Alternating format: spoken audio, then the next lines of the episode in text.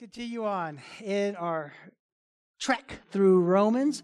Our Old Testament reading this morning is from Genesis seventeen, and then we'll be in Romans four. Genesis seventeen, um, and we'll read the first uh, seven verses.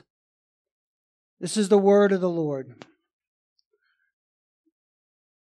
When Abram was ninety-nine years old, the Lord appeared to Abram and said to him, "I am God Almighty.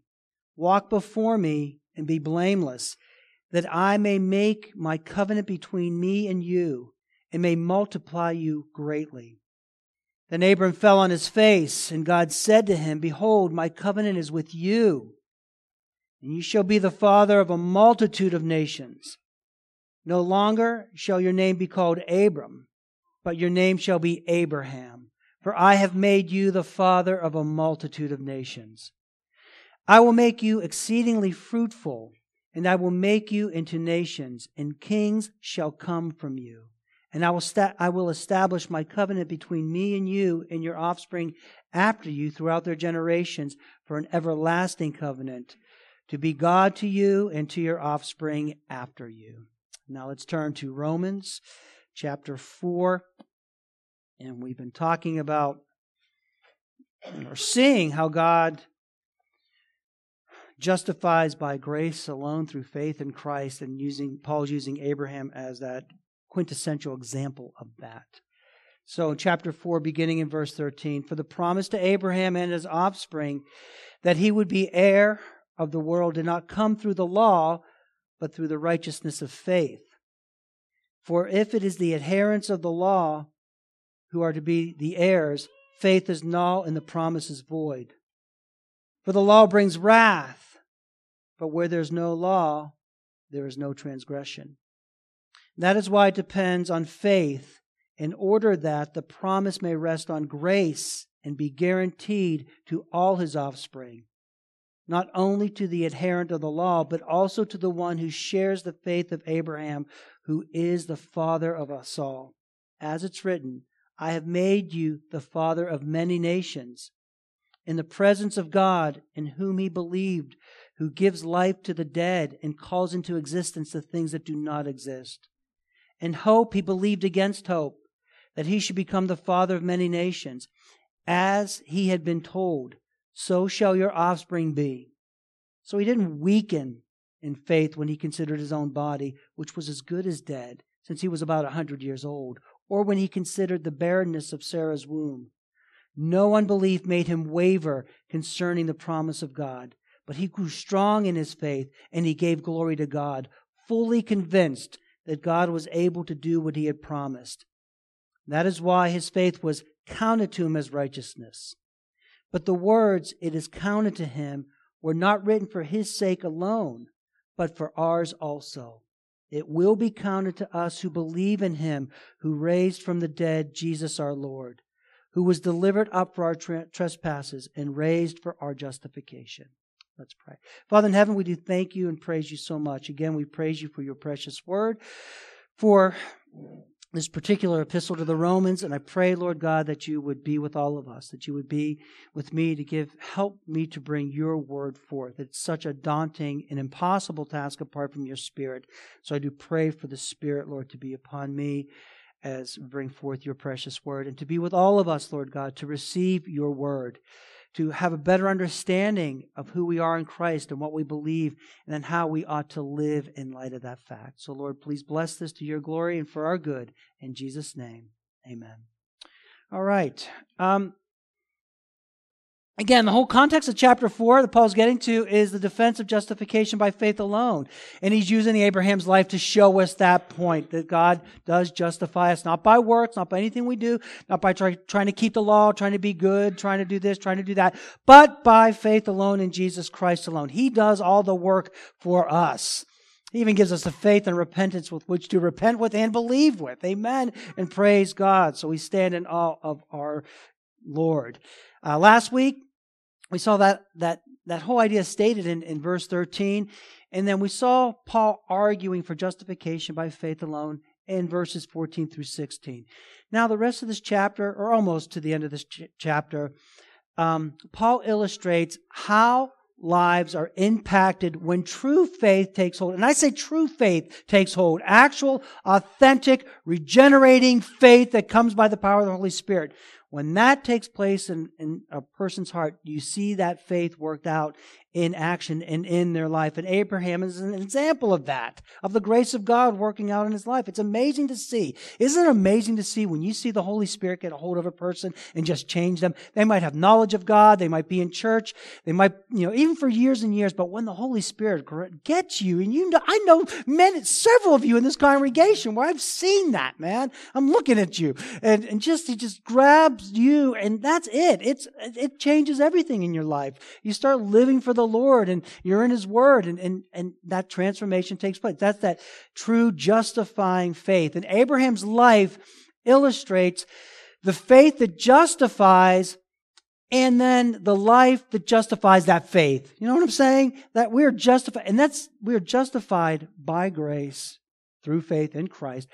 And then that shows up in our lives. It's not that we just say it and then we continue the way we always have, or we're, you know, we're kind of warm on the Lord for a little bit, then, then we cool off. No, we're, we're transformed. You, there's no going back once He truly changes you, once He truly converts you. There's ups and downs in the Christian life, but there's no going back. Amen? Praise God for that. And that's an illustration of the faith. And we believe God. We believe the Word of God. Whereas before, we didn't really believe, we weren't really sure, and we still might struggle with some doubt here and there, but we believe the Word of God, and we know that we know who He is. He's revealed Himself to us. That's why. So that's what's going on here in this section. As he's justified by faith, that justification, that his, his life justifies that faith. Faith without works is dead, James says. It's going to show up in our lives. We're, we're not who we used to be. His work in our lives does show up. So don't lose sight of this as we're going through this this morning. Because um, I don't want Abraham to be the star of the show here. Oh, it's about Abraham's faith, how great his faith is, how wonderful he was. Abraham was like us. He's a sinner saved by grace, used by God. The focus for Paul and for us is on God all the time. We're going to talk a lot about Abraham, but it is God who is behind that faith, and He's the one who's magnified, not man, but God. So this whole section is about God's sovereignty and man's response to God's sovereignty. So it's, you know, God's sovereignty and our responsibility in light of that sovereignty. Listen, He, he sovereignly saves. What you see here is our response to His sovereignty. And so in verse thirteen, He says, I have made you the father of many nations in the presence of God. I'm sorry, in uh, verse seventeen. In the presence of God, in whom He believed, who gives life to the dead and calls into existence the things that do not exist. The sovereignty of God gives life to the dead. That's impossible with us. Now, there might be the allusion, allusion here to Abraham, unable to produce. You know, Sarah, they, they were barren through those many, many years. They're, they're in their old age now. There's an allusion to that, but even more, in considering the greater context of being justified by faith alone, there's no doubt that Paul is speaking to God who gives eternal life, that He raises those who are dead spiritually. He calls into existence the things that are that are not. So we see the power of God, the sovereignty of God, and the glory of God behind all of this. We learn several things about saving faith and what that looks like. First of all, it's sovereignly granted. The sovereignly granted faith of the believer is rooted in the promise, character, nature, and Word of God. That's what it's rooted in. Look what God said as He made His covenant with Abraham. He says, I have made you a father of many nations. We read that in Genesis chapter seventeen when, when He says, for I have made you the father of a multitude of nations. I will make you exceedingly fruitful. I will make you into nations, and kings shall come from you. So already we see God's sovereign hand, because he's, he's already saying, look, I have already, it's already done. I have made you. Now, this was before Abraham went out. It's before everything was really taking place, but God's already speaking in the past tense. He says, I have made you. It's determined. It's decreed sovereignly. This is what you are. You're going to be the father of many nations. You already are that in my decree, my plan. Now it's going to be worked out. So we already have the already and the not yet. It's already as good as done, and yet it's being fulfilled as time goes on. So it's sovereignly granted by the Father, by His Word. And that comes through faith in Christ. And that saving faith goes beyond mere knowledge about God. Abraham, says he, he trusted him. He believed in him. We can only believe in him as we know him, as he makes himself known to us. It goes beyond mere knowledge about God, about knowing the facts about God. People know. You could tell people about facts, the facts about God and about the gospel all day long, right? And you should be. You should be telling them about Christ and what we believe and why we believe and so on and so forth. And people could get that. They could understand the facts. And more than that, they can even assent to the facts and say, well, you know what, that's true. I could, you know, I don't disbelieve that. I, I can understand that, how one man came to save the world. And, you know, you have many people that will assent even to, to those facts. But that's as far as human ingenuity, human knowledge, human logic will take us, right? You could, you could kind of believe the story. You could, you can kind of assent to the facts, but true True belief. This is where the sovereign grace of God comes in. Apart from God's grace, apart from the Spirit, this you can't get to this next place. And that's true faith, authentic, regenerating faith. That's from God. That brings us to the place of completely entrusting ourselves to Christ, true repentance, genuine faith, which acknowledges the change that He has made in our hearts. That last one, you can you can say, okay, I, I know the facts about God. You could say, you know what, I, I can even believe that. I can see that happening. But apart from God's grace, you can't really trust in Christ and place your trust in Him. That's when He grabs you by faith. That's what He did to Abraham. That's what justified Abraham. He gives life to the dead. Powerful, effective work of regeneration in his heart. And then that faith shows up. Look at Abraham's life. And even what we have here before us, that faith shows up in our lives. Right? That's a big deal. I don't care how much you say you believe. There are a lot of people that say they believe in Christ. Oh, I was raised in a Christian home. I've always known Jesus. I walked the aisle when I was three years old. I'm kind of, you know, I raised my... Please, that faith, true, authentic faith shows up. You're not the same person. You're not who you were before Christ. You're a new creation in Him. And that That comes through in your life, in your attitude. It shows up in your trust in Jesus Christ alone, obviously. You believe Him, you obey Him, you look to Him for all things. It shows up as your desire, your worldview, your entire outlook, your entire perspective on life and death and eternity changes, doesn't it? You have a Christian worldview now. Before Christ, you didn't. You might have had a mix of certain things, but now you have a worldview based on the Bible, right? That's what that's what that's what we have in Christ. That's where faith shows up in our lives. That faith shows up is because we, when we want to conform our lives to His will. What do you say? What do you command from me, Lord Jesus Christ? What do I need to do for you? What do you call me to? What's my attitude to be? My actions to be in life? We look for those things. We search for those things in the Scripture. We want to conform our lives to His will. His will is found in His Word, right? This is this is. As Christians, here's what we're called to do. Here's how we're called to live. And we seek to do that by the power of His Spirit. We want to think His thoughts after Him. That's why we're in the Word. That's why we want to know Him. This is all evidence of that change. We're followers of Jesus Christ now. We're willing to leave everything else behind, just like Abraham did. He left everything behind to follow his God. We want to put on the mind of Christ. Amen? Don't you want that? Don't you want that? Don't you love? If you do, then you could be sure that you're in Christ. That regeneration has taken place in your heart. As faith shows up, as we live our lives before the face of God. And that means just with integrity, in a way that's unashamed. And when we do sin, we bring it before the Lord, right? You do confess our sins. We own it, and we're convicted by it. And then we're restored by the Lord. But we live our lives before the face of God, with integrity, unashamed, and willing. It shows up as the Lord receives His rightful place in our lives. If you're in Jesus Christ, He's everything to you. He's, it doesn't matter. Let every, let God be true and every other person a liar. If Christ says this is so and the rest of the world says it's not so, guess what? It is so. And that's where we're going to go and that's where we're going to be. Amen? That's the hope that we have in our lives, that He receives His rightful place in our lives. And that is first, before all else, before ourselves, our hopes, our dreams, our expectations. Christ is all and in all for us. Amen? That's what's going, that's the, the, the heartbeat of this passage, what's going on there. Saving faith acknowledges God's omnipotence and it assumes his transcendent wisdom. Verse eighteen, look, in hope he believed against hope. That's faith, man. That he should become the father of many nations.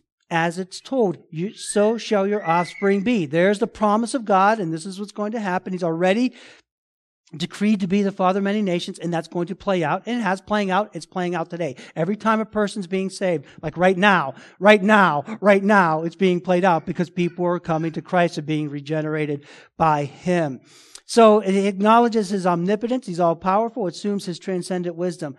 Faith, so very often, most of the time, true saving faith and what we're called living by faith goes against conventional wisdom. It just does. It goes against the world's wisdom, popular opinion, societal norms, natural assumptions that people have, things taken for granted by the unbelieving world. That's why we're like a fish out of water as Christians living in this world. And we just kind of, there, there used to be a t-shirt back in the eighties days or nineties days. Remember, it had all those fish going one way and then one fish going the opposite way.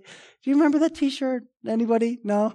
Is it just me? I have one person who remembers it. Because that's what it's like for us as we're, as we're seeking to obey. It's the way of the Lord as opposed to the way of the world. And that takes great faith. As we consider Abraham's situation, God promises didn't seem probable or possible, right? Here's this nomad just traveling along, and now he's going to be called to be the father of many nations. Here's this old man, and he's told that he's he's going to he's going to have a child. How's that? How's that going to happen? So he says, in hope, he believed against hope. And that's the idea where, where something seems impossible, seems so implausible, right? Believing God's promises when everyone else doesn't believe. It's it's believing God more than more than others, more than yourself, and more than your circumstances, that God is truly sovereign. And we believe that because we understand he is transcendent, his transcendence. We understand his sovereignty over all things. The Lord is the earth and everything in it. The Lord has decreed all things. See, unbelievers don't get that. That's the difference. That's a big deal. That's a huge deal. We know that things do not happen by blind chance, but God has a purpose and a plan, and it's unfolding, and that's what he's saying. And there's Abraham's hope in his God. Hope against hope, listen to this, is rooted in the promise of the word and purpose of God. And it's not blind. It's not this. That's why all things are possible for God, right? We see God's sovereign hand behind all of this. And that's why he gets the glory. Abraham believed God. Listen to this. Abraham believed God because it was God's purpose for him to believe and to become the spiritual father of all who would believe in Christ, right? That's it. It's God's purpose for that. He called Abraham out. He made the promise. He made the covenant with Abraham. He calls you. He changes our heart, and we follow him. So, so even in Acts sixteen fourteen, it's God's purpose and plan. It says, one who heard us was a woman named Lydia from the city of Thyatira, a seller of purple goods, who was a worshiper of God. She knew about God. She had the facts about God. She could probably assent to those facts about God, but she didn't have them in her heart. Remember that third, that's the, the work of the Spirit. That's sovereignly. She was a worshiper of God. The Lord opened her heart to pay attention to what was said by Paul, and thereby was converted. That's the work of the Holy Spirit. That's the regeneration. Philippians one twenty-nine, we're told, it has been granted, it has been given to you that for the sake of Christ you should not only believe in him, but also suffer for his sake. So we believe in him by faith, which is granted to us as a gift. So he's, so he purposed that he would believe and that he would become the father of many nations. If you trust in Jesus Christ today, then the promise that God made to Abraham applies to you in right now. Right? So uh, in Ephesians chapter three, twenty-six and twenty-nine, we just had it. Oh, did I, I'm sorry, it is Galatians. Uh, did I say Ephesians? It's Galatians. For in Christ Jesus, my bad. For in Christ Jesus, you're all sons of God through faith. For as many of you who were baptized into Christ have put on Christ. There's neither Jew nor Greek, neither slave nor free, neither male nor female, for you are all one in Christ Jesus. And if you are Christ, then you are Abraham's offspring, heirs according to the promise. It goes right back to this covenant. It goes from Genesis throughout the Old Testament. We see it here in Romans. We see it in Galatians. We see that being fulfilled. For the true believer, and listen to this, the true believer, like when he says hope against hope, for the true believer, hope is not, what's hope for so many people? You're kind of hoping, you're wishing, you're like, you know, it's, hope is not some fervent wish, you know, I'm just hoping that this will happen, you know, I'm trusting and, and kind of, you know, an, an uncertain optimism maybe, you know, that it could be the case, a, a definite maybe, my fingers are crossed. That's not the biblical picture of hope. That's not what he says when he says hope against hope in that way. Biblically, hope is the certain anticipation of what God has promised and guaranteed by His Word. That's what it is. It's we. It's we know that it's going to happen. There's not a there's no doubt about it. And the reason for that, because it's rooted in His sure and unchanging nature and character. These are the covenant promises of God, and He binds Himself to it. That's why He says, "In hope, He believed against hope that He should become the father of many nations, as He'd been told. So your offspring will be." Right? So he didn't weaken in his faith. In verse nineteen, he did not weaken in faith when he considered his own body, which was as good as dead, since he was about a hundred years old, or when he considered the barrenness of Sarah's womb. Okay? Um, and this is where faith and believing in God's transcendent majesty and His sovereignty, that He is able to do all things, gets put to the test. Because this seems hard to believe, even if you're a Christian. You know, think of a ninety-year-old or a hundred-year-old person and, you know, try conceiving in that way. For unbelievers, now you need to understand this because the world in which you're going out to, for unbelievers, this is downright foolishness. This is where, like, you're talking to your unbelieving friends and family members, something like this, people are going to look at it and say, see, this is why I can't believe in your God. Everybody knows that a ninety-something-year-old man and an eighty-year-old or late, early ninety-year-old woman cannot have a child. They, com- they can't produce a child. Come on now. Right? Go say this to your neighbors and friends. That's the reaction that you're going to get. To the world, it seems foolish. To us, it's not, because we know our God. God gives life to the dead. He calls into existence the things that are not. So much, listen, so much of what we believe as Christians, I would argue almost everything that we believe as Christians eventually is going to be foolishness to unbelievers because they have a foolish heart. They don't have a heart that's at enmity with God. We, you know, you understand that? So it's not just like the, the kind of miraculous that's, or the miraculous that's happening here. So much of what we believe seems foolish to a God-hating world. And I do want to prepare you for that. You know this already, but the intensity is being turned up. The heat is being turned on, on us. When we were kind of more majority as, as kind of a Christian type of ethos, it was a little different. But now you're not in that. Now the, the, the big guns are out, and they're out for all of us. So whether it's in the workplace, whether it's in school, university, home, in the culture, broad culture, entertainment culture, it, they are coming for us in this way. There's a lot of challenges to the Christian faith. Some are very sophisticated arguments, but all of them fail in the end. So this is, this. listen, it's lots of what we believe is rejected by, it seems foolish to the world. If you believe in a literal six-day, twenty-four-hour creation, even if it's not literal six-day, if you just believe that God created the world as opposed to evolution, guess what? You're looked upon as foolish, ignorant, stupid, and dumb. Okay? And you don't deserve to live. Well, it's coming, coming to that in that way. Right? So it's not just the miracles, but think about the miracles. Oh, we know that miracles are, they were just foolish people back then that didn't know any better. And so they were just, you know, those, you know, we, we know the laws of nature. We know uniformity, right? The sun rises, you know, in the east as, as it were. Gravity holds. Seasons change. Everything is uniform in that way. We come back and say as Christian, yeah, these things are because of God. He's the one who upholds all things by the word of His power. He created all things. He upholds all things. We have the Hebrew passage. Did I give that one to you? that upholds all things. He's the radiance of his glory and the exact imprint of his nature, upholds all the universe by the word of his power.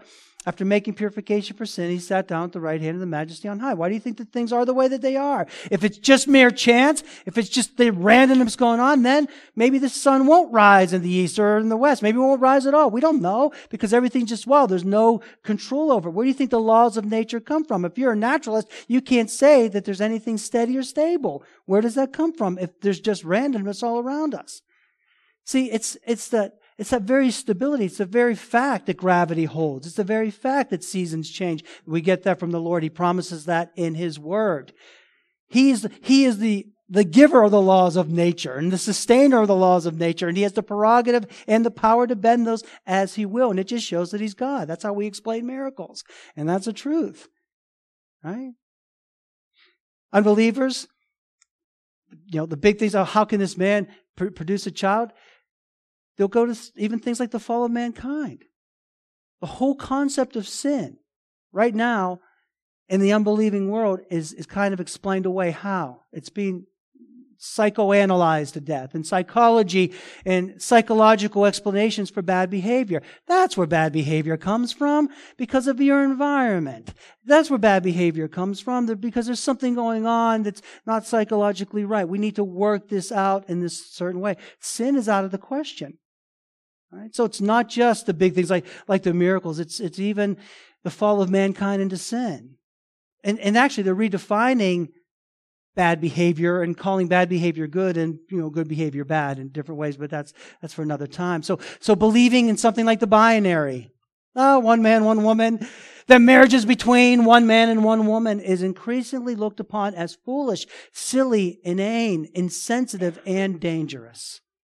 You see?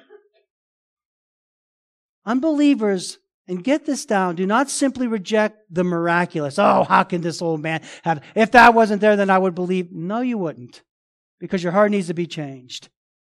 They reject just about everything that the Bible teaches in regards to God. So don't be fooled, and don't let them get away with that. They're just taking, that's just low-hanging fruit, like the miracles, right? They'll pick that off. But when you start talking about sin, they're going to say no. When you start talking about God's order, His created order, they'll say, they're going to reject down the line, because they're at enmity with God. So understand that. Unbelievers simply, they don't simply reject the miraculous. They reject just about it. And so do progressives and liberals. So if you hear progressives in churches talking about, well, maybe you can have this. Here's what God meant when He was talking about, you know, side B, homosexuality. You can kind of just, once you see progressives doing that, that's just liberalism with a Christian kind of uh, veneer over that. So don't buy that. For Abraham and for us, that is faith. He was not weakened in faith when he considered his own body, which was as good as dead, since he was about a hundred years old, or when he considered the barrenness of Sarah's womb. No unbelief made him waver concerning the promise of God, but he grew strong in his faith, and he gave glory to God. For us, it is not a blind leap. It's the sufficiency of Scripture and trust in His Word. It's knowing God's character and the clear evidence that He gives. Again, it's not a blind faith that we have. Yes, we do believe. Do we have every single answer to every single question? No. But He gives us good evidence that makes sense as you really think about it. So even when you think about something like creation versus evolution, sit down one time and really talk about the implications of that, because God does give good evidence for it. We talked about that in Romans chapter one. But we but think about it. One believes, you know, both believe something came from nothing. But how does that happen? The materialists have their answer. We have ours. Now, where does life come from? Order from chaos. Life from non-life. Which one is it? Morality from non-morality. Which is it? Where the, there's great evidence for it. So it's not just a blind leap. It's based on His promise, based on His Word, and He does provide evidence. Even right here, when He talks about the, the promise, the covenant that He made with him, why He was going to bear that son. That son was Isaac. Who's Isaac? He's in the line of Christ. Right? That's the genealogy of Christ. That's where our Savior descended from, humanly speaking. And the fact that Abraham is the spiritual father of us all, which is the fact today. That was a promise made long ago. It holds to this very day. Now, we don't deny the reality and the situation, and some things seem impossible, but we know our God is the God of the impossible. He does. He makes the impossible possible. Right? We don't deny the reality. Abram knew He was beyond childbearing years. In Genesis chapter seventeen, seventeen, when Abraham fell on his face, he laughed and said to himself, shall a child be born to a man who's one hundred years old? So, so shall Sarah, who's ninety years old, okay, ninety, not late eighties, nineties, early nineties, bear a child. And so, right, you know, that's our initial reaction, sure, even as believers, yet his focus is on God's promise and on God's power, and he does not waver from that. It's, it's on God's word, on his promise, on his power, and not on our own weaknesses. Understand? That's a big deal. And note this and understand this. This is a deep, deep level faith that Abraham shows towards God, because it's not, in this situation, it's not that Abraham was saying, or It's not, it's not if he's saying, look, I want something so, so badly. I want a son so badly. And if I just demonstrate enough faith, if I just pray hard enough, if I just look to the Lord, if I just believe enough, then God will give it to me. It's not like that here. That deep level faith is this. It was God's purpose to give him a son in seemingly impossible circumstances, and Abraham believed God in those circumstances. And he believed God more than he believed himself. More than he believed nature, more than he believed in the biology. Why? Because all these things belong to God. He belongs to God, nature belongs to God, biology belongs to God, science belongs to God. And he knew his God. That's where his faith shows up. That's where it comes from. This shows that he is God, that God is able to do that. Here's the promise that I'm making. It seems impossible. Looking at it from the outside, looking in, yeah, it probably is, but I am God. And so that brings honor and glory to God. We don't turn that around and make it like a shameful thing. Oh, see how silly that is? No, it shows the power of God. So faith is this, in some ways. When you trust him for his will to be done in your life, here's my situation, here are my circumstances, what does he require of me in this situation and in those circumstances, in terms of my attitude, in terms of my obedience, in terms of my action? That's what faith is. It's not dwelling and just saying, I mean, it doesn't mean we can't pray for the things that we desire, but look, here's the situation. God is sovereign over the situation in his providence. This is where we find ourselves. What's my response in faith to the Lord? And that means, what does he require of me? He required Abraham to believe him. Abraham believed, did not doubt, did not waver in his faith. God said it, that's right, and I believe it. Right? Here's my circumstance. I'm not going to get bitter against God. My attitude is to continue to trust in him, continue to look to him, come what may. This is what I need to do in order to be faithful. Understand? That's really what faith is in, in those circumstances. Abraham demonstrates that for us. Truly converted people are going to continue to trust in the Lord and look to him.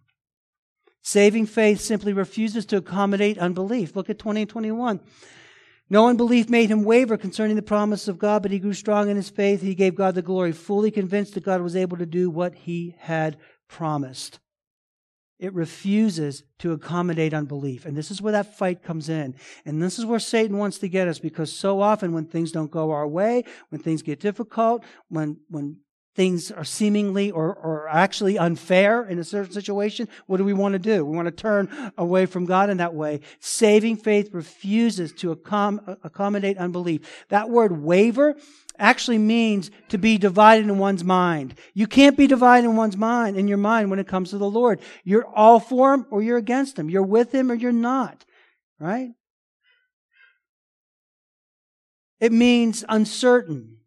And when we're uncertain in that way, we're, that shows that we're kind of doubting God and his word and his promise. The God who loved us, the God who saved us, the God we look back on, how he's worked in our lives, the God who, who worked in history, we see his faithfulness. And, and, and when we're uncertain in that way, we're, we're saying, well, I don't know, I, I kind of doubt. It means to go back and forth. Yeah, I believe, I don't believe. I believe, I don't. No. This faith that Abraham brings forth, instead of wavering, clings to God's word, which brings God all the glory.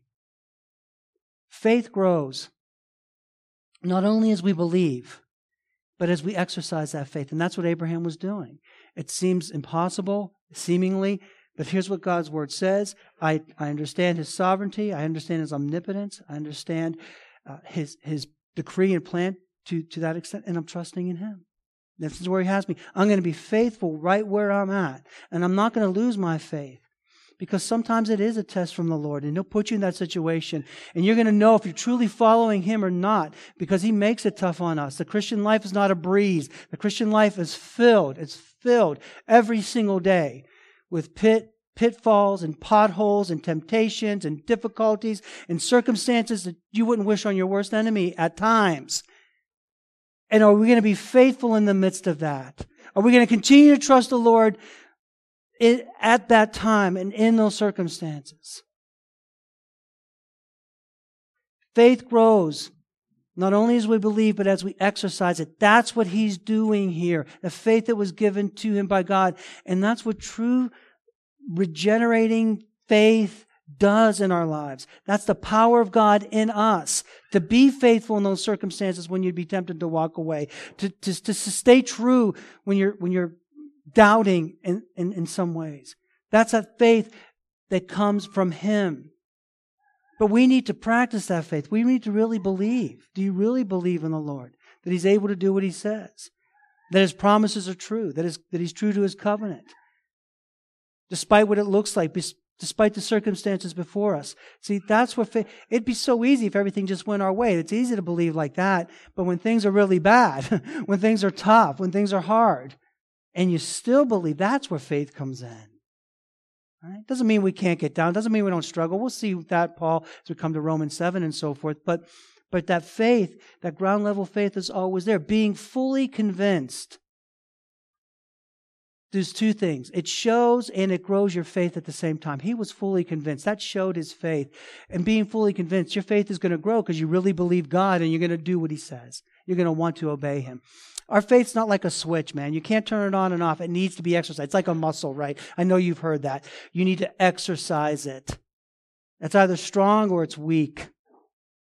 And the more we look to the Lord, our faith is strengthened. The more that we believe his word, especially when it seems unbelievable, untenable, unplausible, is when our faith truly grows. Right?